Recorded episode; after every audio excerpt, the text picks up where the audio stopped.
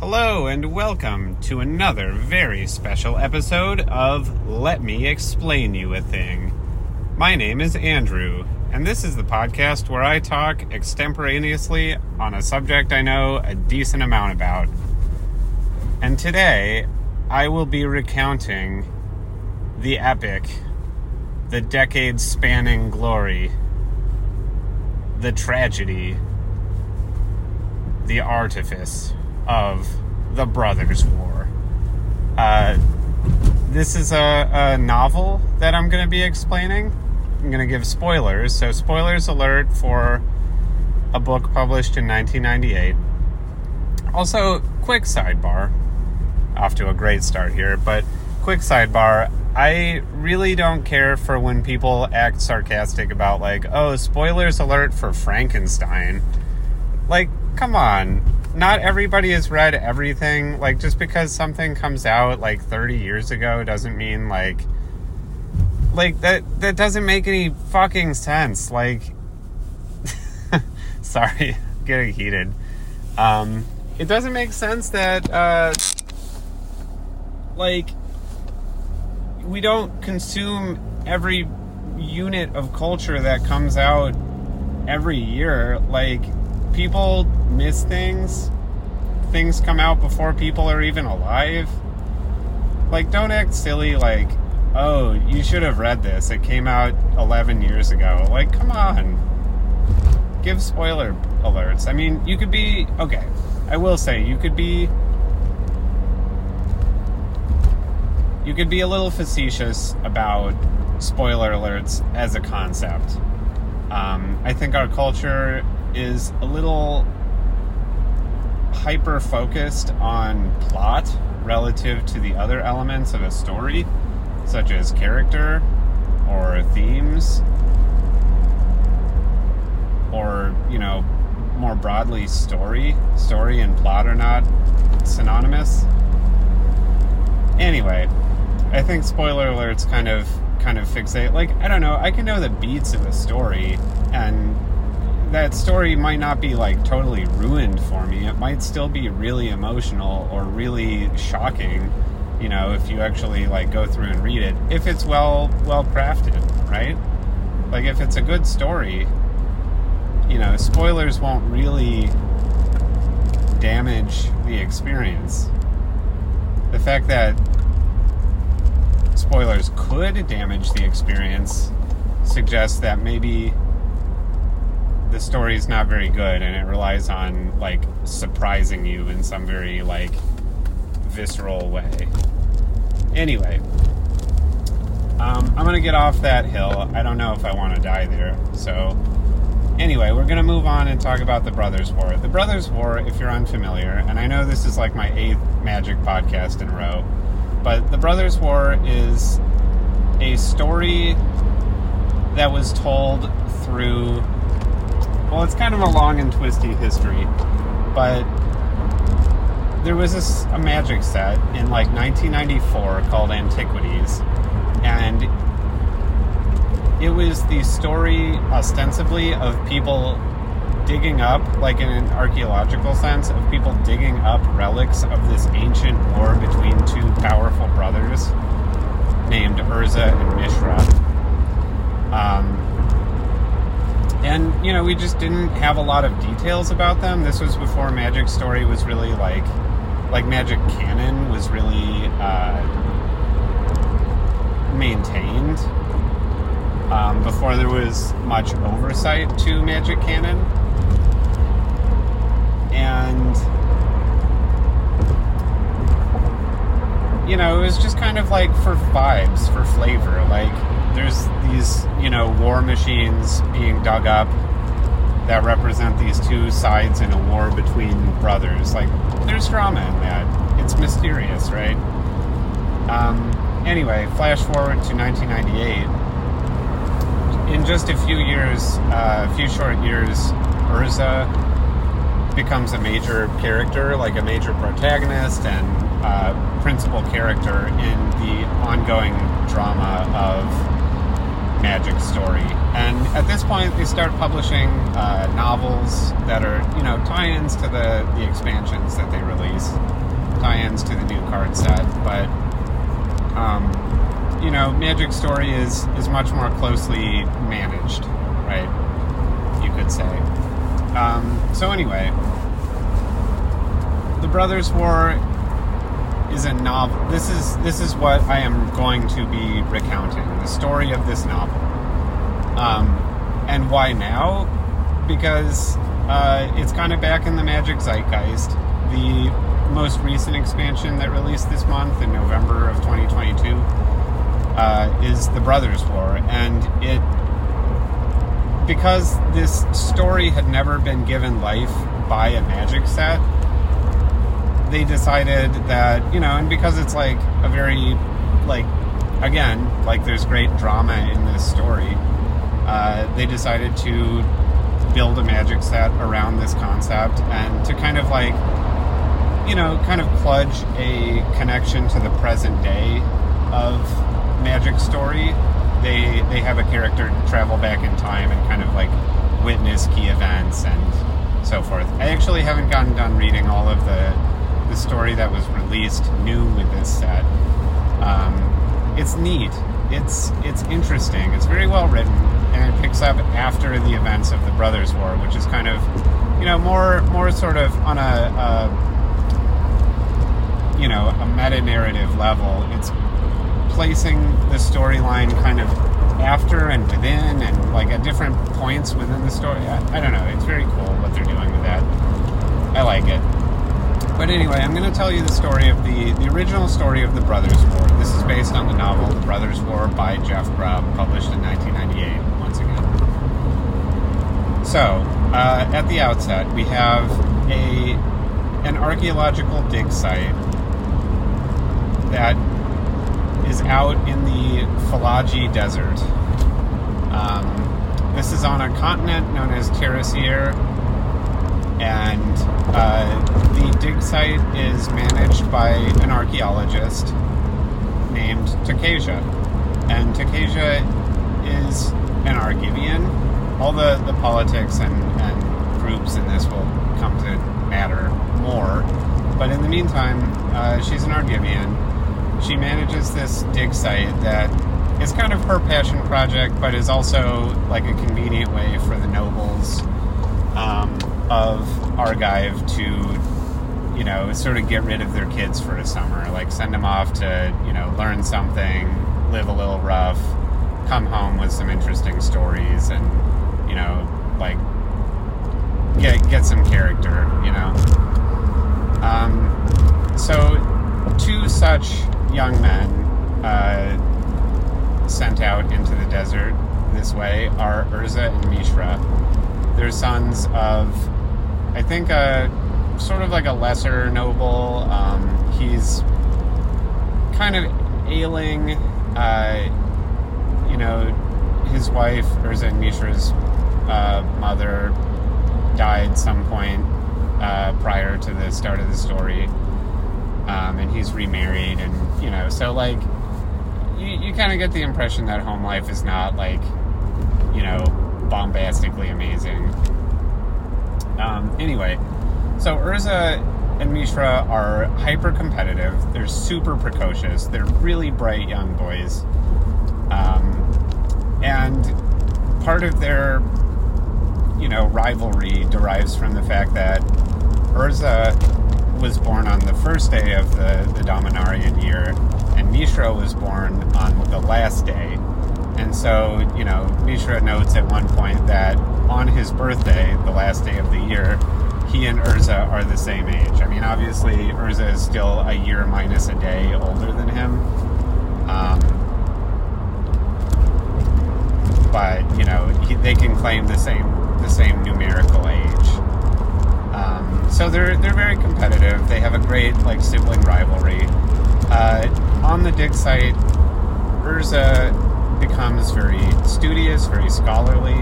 One of the so the whole concept because archaeology was not really established in our world until like the 18th century or so, kind of around the time of uh, the the European Enlightenment and like you know Western industrialization and so forth.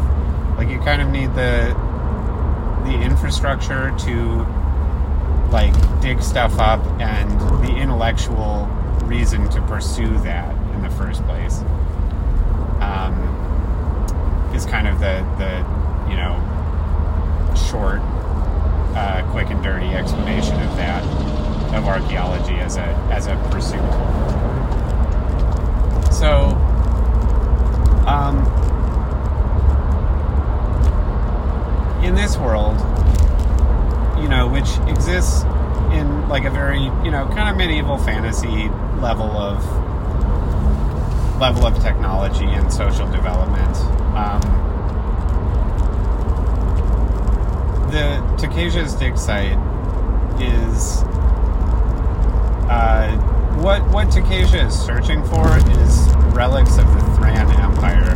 The Thran were a people who, you know, their their empire diminished and died off sometime thousands of years.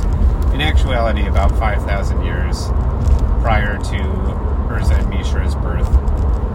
Um, and Tocasia digs up interesting, uh, you know, devices and constructs and power stones, most interestingly. Power stones are small gems that are capable of powering artifacts, powering devices. And artifacts in this sense is not like a not not used interchangeably with like relic, but it, it is like a construct, a robot, a device. You know, it's just the kind of more like fantasy tinged uh, way of saying that. Um, and one who works with artifacts is called an artificer. Uh, that's how I pronounce it. I've heard people say artificer. Yeah, whatever. Anyway, so Tocasia is this is her passion, finding these Thran relics, trying to reconstruct the history of the Thran Empire. And uh, she and Urza and Mishra and another of her students, Loran, um, and and other students uh, at the dig site kind of you know debate uh, in the evenings like what what the Thran were like, what did they pursue, you know what what were they all about, why did they die out, all the big questions of history like that. Um, okay, so the other dynamic going on is that the most of the labor employed on the uh, on the dig site is from uh, members of the Fallaji tribes. The Fallaji are uh, uh, inhabitants of the desert. Um, they have kind of a you know sort of a patriarchal. Um, system, kind of like a, a broad confederacy of many different uh, tribes ruled by Qadir, name of their um, leaders or rulers. And some of these tribes are, you know, hostile raiders against the kingdoms of Argive and Korlis and uh, and Yotia, which are the main, like, principal polities on Terisiare. Um, other Fallaji tribes are more cooperative, and so those who work on the dig site are more of the latter. Um, so that's just an important thing to understand. Anyway, at some point, uh, Urza and Mishra, and oh, another another note on the dynamic. Urza becomes very studious, loves researching the Thran, spends a long long hours like in his tent with books. Um, Mishra, on the other hand, is very gregarious, makes friends with uh, the Fallaji, starts learning their language and customs. And uh, Mishra really throws himself into uh, working on, excuse me, uh, working on the dig site. Uh, really gets a knack for understanding like where things might be buried, how deep, what needs to be done to unearth them, uh, and things like that. So,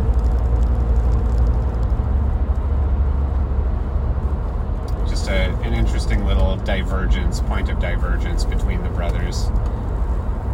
Okay, so and Mishra. At one point, they discover uh, a Thran flying device that they call an ornithopter.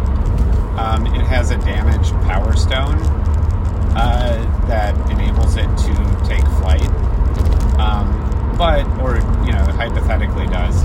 They need to to it, so they, they kind of call on all their their uh, smarts and collaborate with the other students and Tocasia and Loran. And they fix up the ornithopter and take it for a successful first first voyage.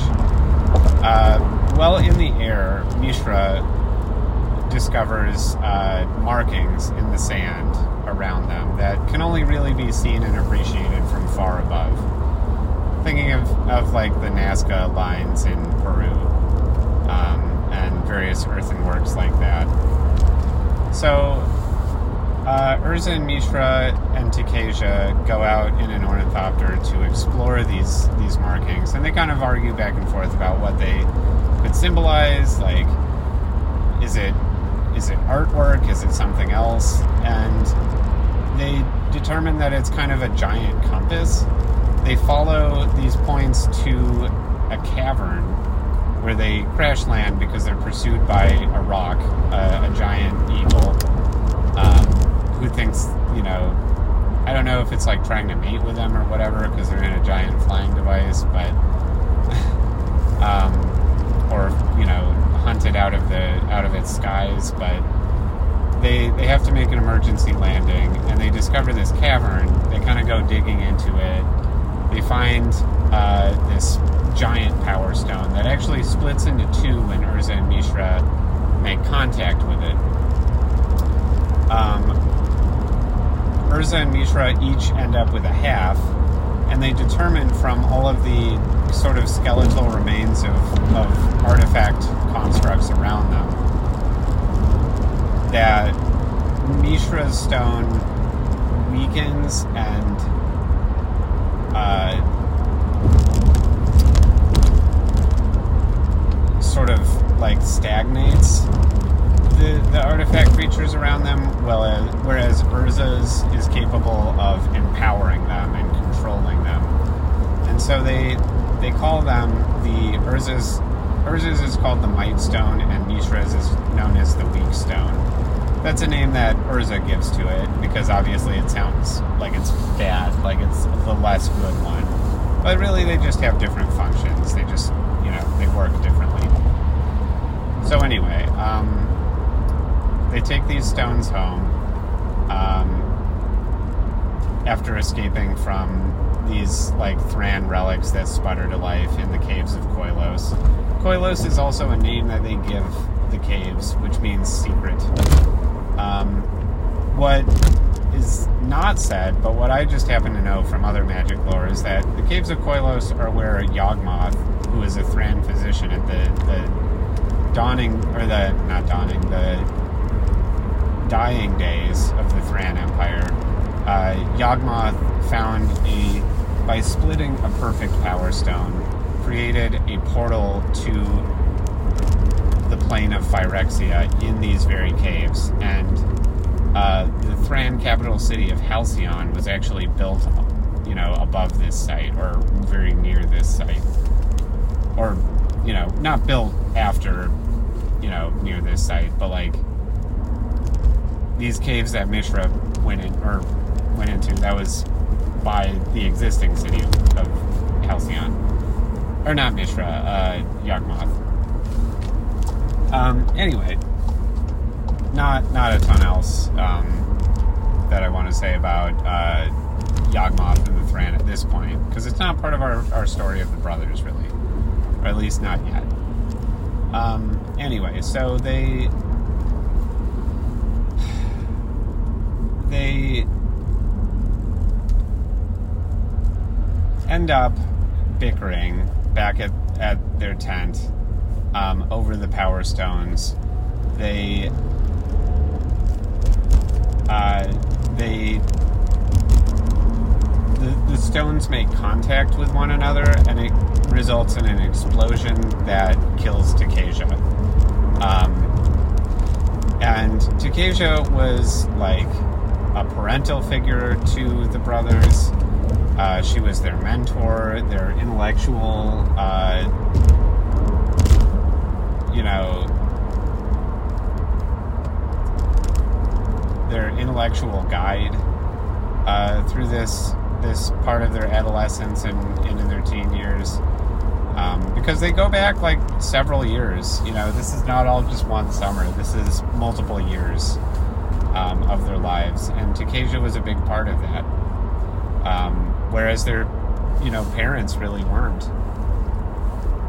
Um, so Tocasia is killed in the blast. Uh, Urza, being the cool and uh, emotionless young man that he is, hardens himself and just kind of moves on, leaves the dig site, uh, finds work in the capital city of uh, of Yotia, which is called Kroog. Um, Urza becomes apprenticed to a master clockmaker named Rusko, uh, who, you know, finds Urza to be a little, a little stiff. Um, just as, you know, by the same token, um,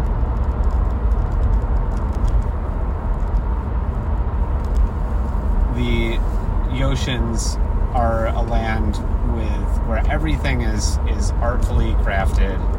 Um, there are many gods. People like revel in uh, in the the pleasures of life, and Argive is kind of viewed as sort of like a dour kingdom with with few gods that anybody really still cleaves to. Um, it's just kind of a kind of a, a serious, stern country by contrast to Yotia. And so Rusko, you know, really plays on this dynamic and he encourages Urza to live a little at every opportunity. Um, Urza is just very dedicated to his work, to developing his skills with artifacts. Um, eventually, uh, as one of their little Rusko's little attempts to to get Urza to have some fun and enjoy life, he takes Urza to this uh, major, you know, kind of uh, celebration, um, civic event where the warlord of Yotia is trying to get his his daughter married off to the most uh, puissant, funny word, uh, and strapping warrior in all of the country. He so his daughter Kayla bin Kroog. Um, Kayla had been betrothed to someone else for dynastic reasons, some like prince or noble of another country. Uh, who died before they were able to be married. So, kind of at at you know sixes and sevens, the warlord is like, all right, well, I'll just hey, if anybody can move this jade statue in this you know town square here, I'm gonna marry Kayla off to him. Um, and of course, the first time they go through this. Uh, you know nobody's able to people like pull their their groins and stuff like that trying to haul this enormous statue of heavy jade um, lift it off the ground and you know urza sees this with some bemusement um, he sees also that as part of the dowry um, that the warlord promises the victor uh, a tome bearing Thran glyphs. And so Urza basically decides that he's going to get married because he wants to read a book. Um, so he and Rusko set to work, and over the next month, they're working on uh, some month or two. They're working on uh, a Clockwork Man um, that they have uh, you know, Urza comes back, and Kayla, you know, kind of has been losing interest in these proceedings. At first, she's, you know, it's exciting the idea that she could be married to some like beefy guy that can lift a giant statue. But like everyone fails, and the warlord way overshot the mark with this challenge. And the other thing is, he he set this challenge because he wanted proof that there were still warriors in in Yotia.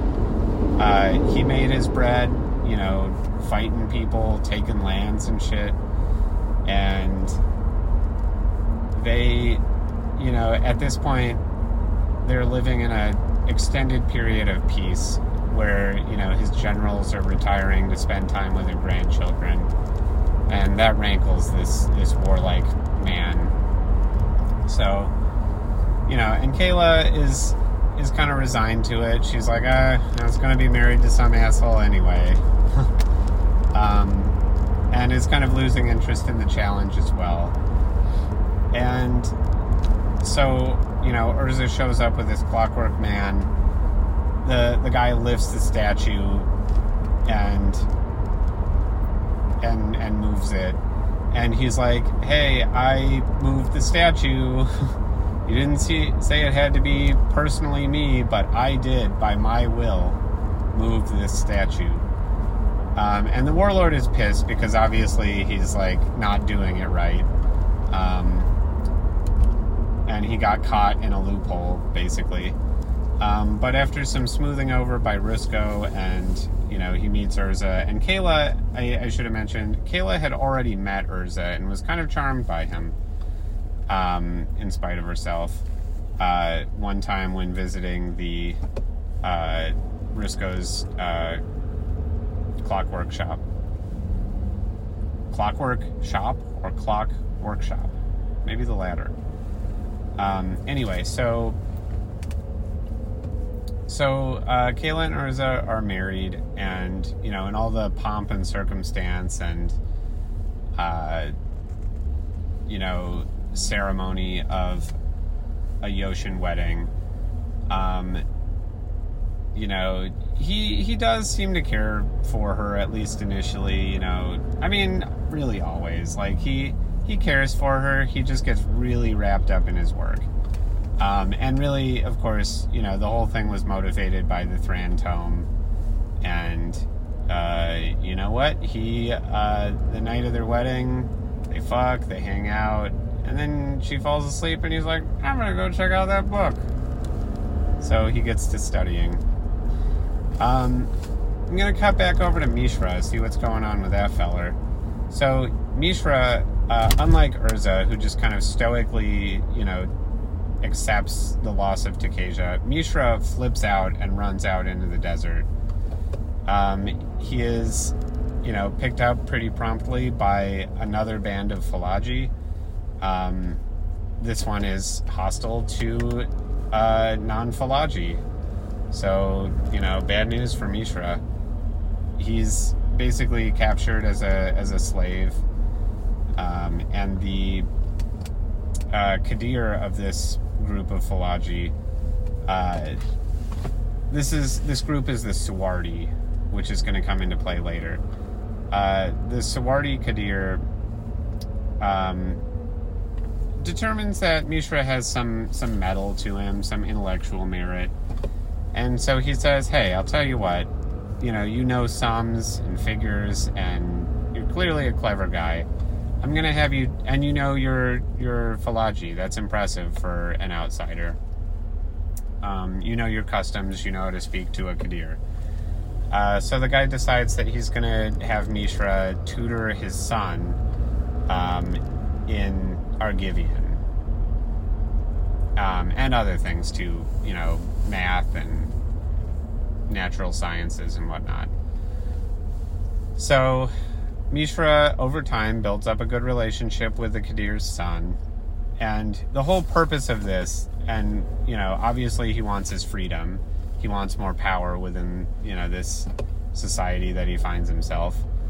Uh, but by the same token, he also wants his weak stone back because the weak stone was was taken by the Qadir, um, and he's trying to get close to it again. Um, the weak stone, of course, by using that, I think he has some control over people as well as artifacts. Like he can weaken and sicken people as well. So that's you know how he thinks he can make a break for it. Um, anyway, they kind of cotton on to his his plan. Excuse me, his plan, and so. Uh,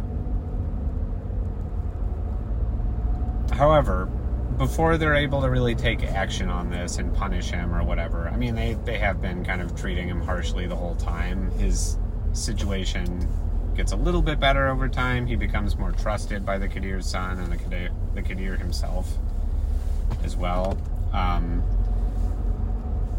but yeah, he things are things are kind of rough for a while. But he Mishra um, before the Qadir is able to take action on on this, you know, naked ploy for the the, the weak stone. Um, a Mak Fawa, as the Fallaji call it, um, an ancient dragon engine roar, comes roaring up through the sand um, and kills the Qadir. Uh, Mishra, using his meek stone, not meek stone, his weak stone. uh, meek stone is actually another card in Magic, though, believe it or not. But Mishra uses his weak stone to dominate the Mak Fawa and control it, um, which is cool. So then, uh, you know, the Fallaji sustain some losses, but Mishra attracts people to him by commanding this Mak Fawa, and he becomes like basically the vizier of the you know num- the right hand man of the new Qadir, who is the old Qadir's son, who he had already developed a rapport with. Okay, so now um, Urza and Mishra meet back up again, and at this point, neither had really known what became of the other one. Um, but they they both attend because at this point Urza is prince consort of Kroog, and Mishra is um, I forget the term they use, but he's the right hand man of the Qadir of the Suwwardi. So uh, the warlord of of Yotia um, assembles some other nations to kind of discuss the Fallaji raids that are increasing in uh, in frequency um, along their borders. Uh, he brings together the nations of Argive, which, as you remember, is where Urza and Mishra are originally from. Uh, he brings together Argive, Yotia, and Korlis. Korlis is a merchant state. It's kind of weaker. Like people expect that it'll sort of do whatever you know Yotia and Argive want. Um, they also invite the Fallaji, but don't really expect them to show up. However, they do. They show up with. Oh, I guess I should also say, um, Urza, after becoming, you know, Prince Consort, studying the Thran Tome, starts putting ornithopters into production. Um, and the ornithopters, yeah, I need to jump back a little bit. Uh, so these are these flying devices that they, you know, he and Mishra had, you know, once found, and like he remembers enough of the construction of that device, and like has learned enough about other ones that they have some power stones, so they're able to like put together some ornithopters. Urza also takes on as an apprentice a young man named Tawnos, who develops his cleverness as a toy maker uh, with his designs based on uh, based on animals, based on you know the natural world. Um, so Urza.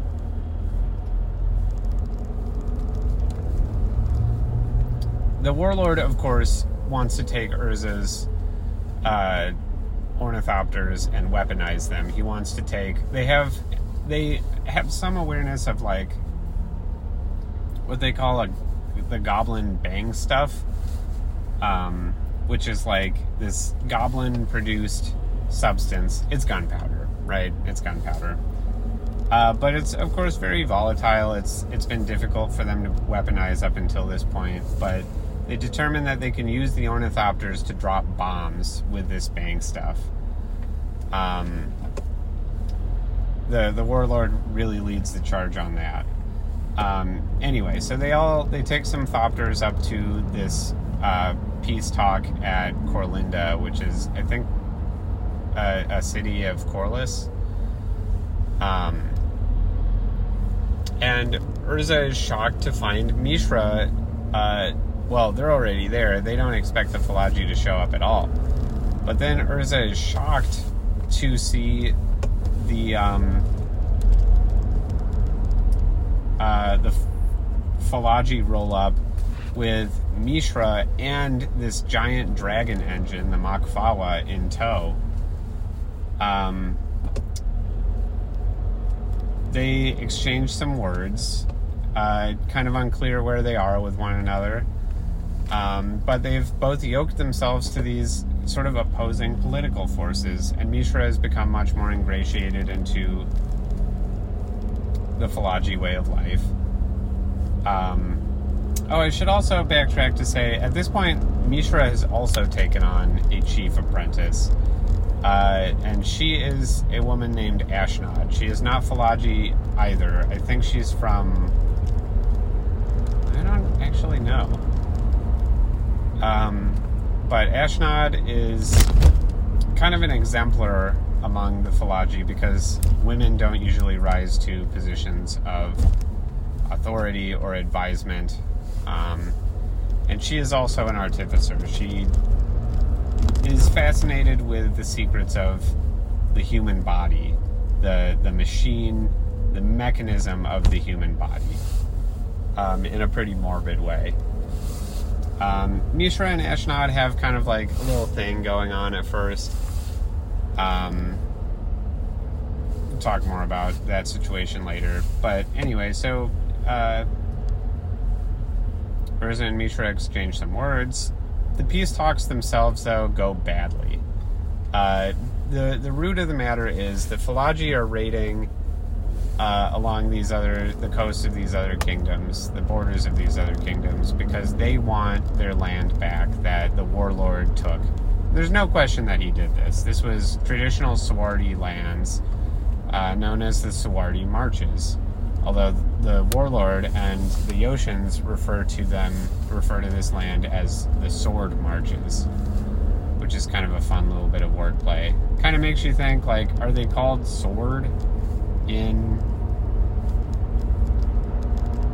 you know in world or?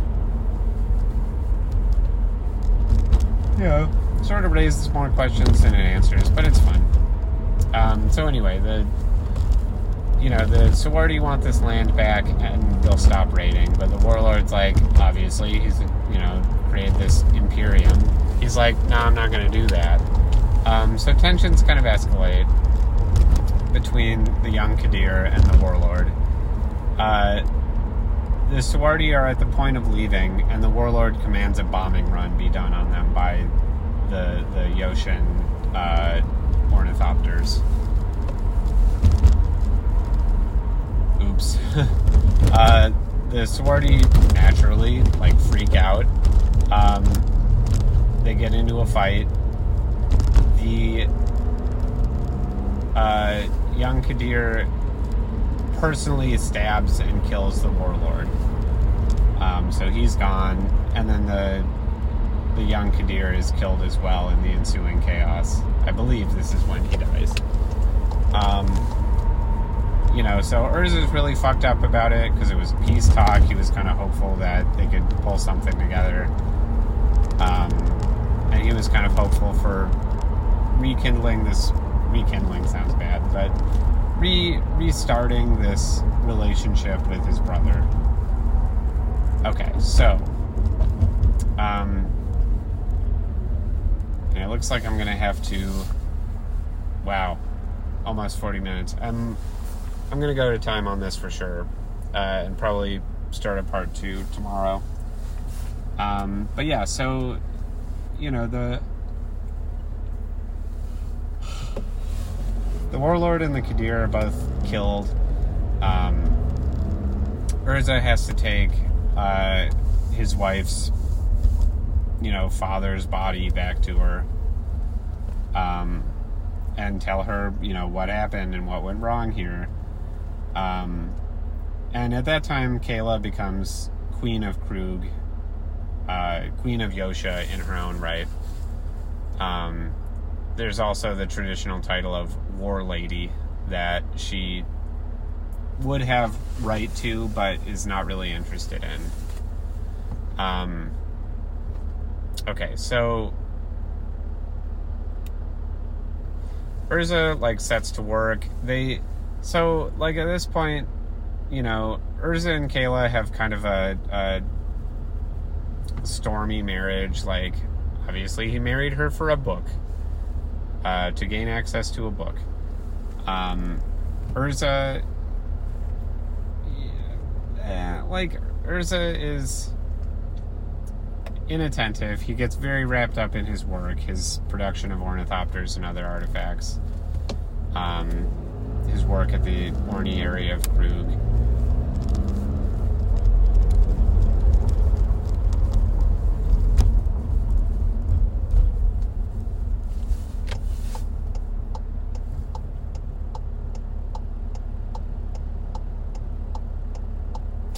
So, you know, um,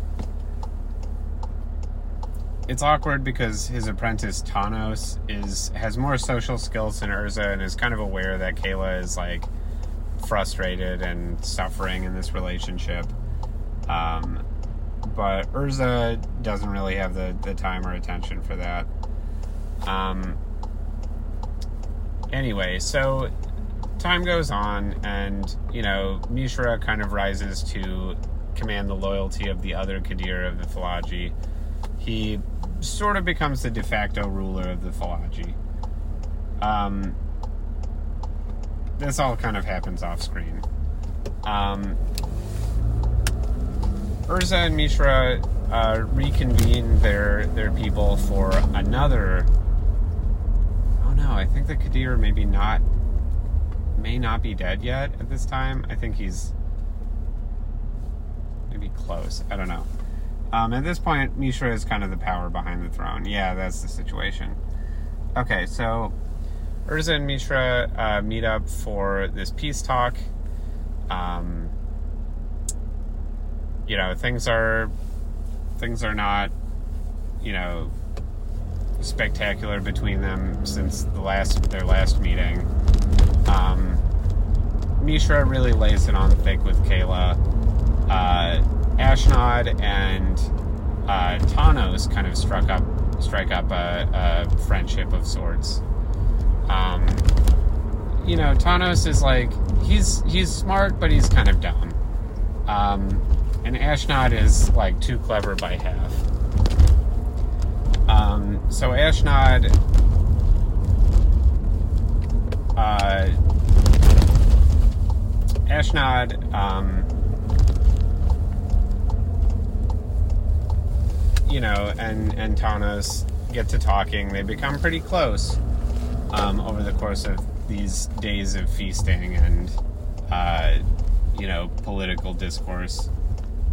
Um, they become sort of close. They have stuff in a lot in common, being that they're sort of the the you know trusted henchmen of two brilliant, genius, somewhat mad uh, artificers in Urza and Mishra, um, who themselves are so very similar.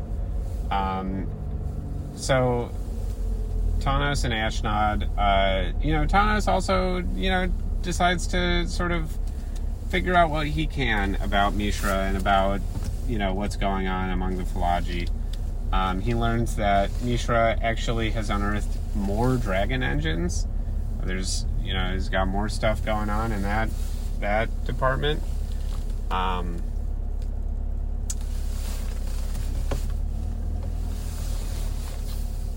and um, you know, Tawnos maybe unwittingly reveals some things about Urza to Ashnod as well. Um, his motives, his, you know, the way his workshop functions. but they gain each other's trust and they kind of broker somewhat of a peace. Ashnod uh, wins sort of a tour of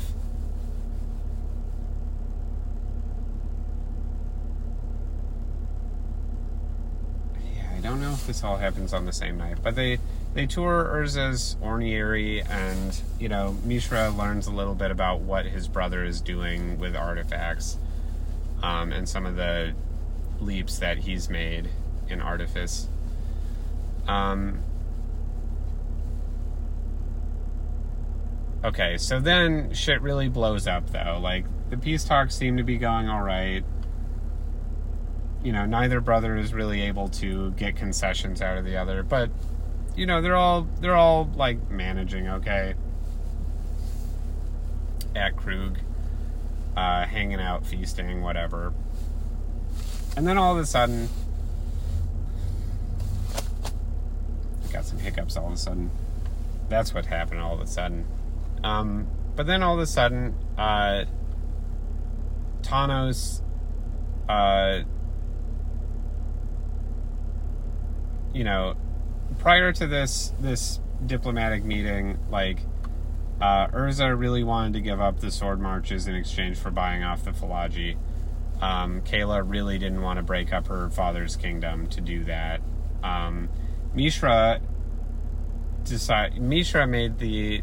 Uh, meanwhile, Mishra made the uh, offer that he would call off his, his guys, they would cease their raids, they would give up their claim to the Suwwardi marches if Urza handed over his uh, his might stone, and Mishra could get the might stone and the weak stone. Obviously, Urza was not not in on that idea. Um, and they fight bitterly over this. Like, Kayla's like, come on, just give him the fucking rock. Um, and Urza is just like, you know, they're both coming at it from different angles. They cannot agree. Um, so they've been fighting bitterly, and Mishra has really been like cozying up to Kayla. Anyway, guess what happens? Uh, Tawnos, Ashnod, and Urza all catch uh, Mishra and Kayla in bed together. Um, that pretty much uh, ends any of their negotiations. uh,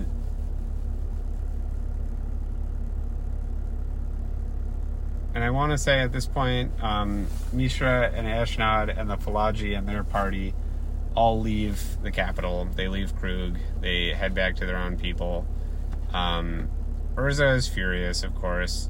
Kayla is just like, just, you know, obviously this is a very political thing that she's done as queen, but it's it's also like she was kind of trying to cozy up, sort of trying to honeypot Mishra a little bit um, and just, it's all fucked and none of it worked right. Um, anyway, so that I think is where I'm, that happy note, I'm going to end this recording and we will be back next time. Hopefully I can, I can cover all of this in two parts. I think I can do it. Um, but anyway, I am at my destination. That's a little talk on the Brothers War and a little, uh, um, uninvited uh, opinions on uh, spoilers and, and whatnot, and some background on the Brothers War as well. But anyway, I am at my destination, uh, and we're at time. So, uh, thanks everybody for listening, and we will see you next time. Bye bye.